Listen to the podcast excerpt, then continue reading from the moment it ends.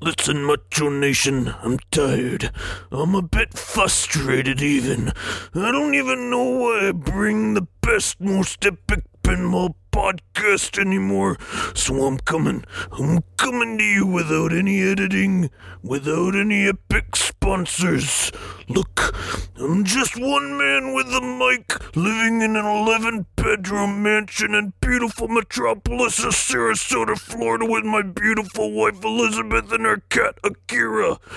As the grand champion of pinball media, I know what it's like to get burned out. I've done ten episodes now, ten! And you're wondering, why does he keep doing it? I'm looking for it, I'm looking for that spark. Where's that silver ball spectacle on that pinball table? Is it too much to ask for GoBots? Overboard with Kurt Russell and Goldie Hawn? Rudy? I mean, where are the themes? And I gotta say, I think people are being a bit hard on the Pinball Network tonight.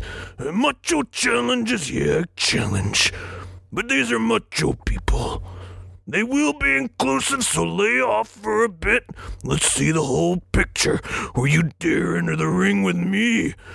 Pinball's supposed to be fun, supposed to be macho. And we should be macho to one another. Because if this hobby isn't fun, man, then we lose this hobby.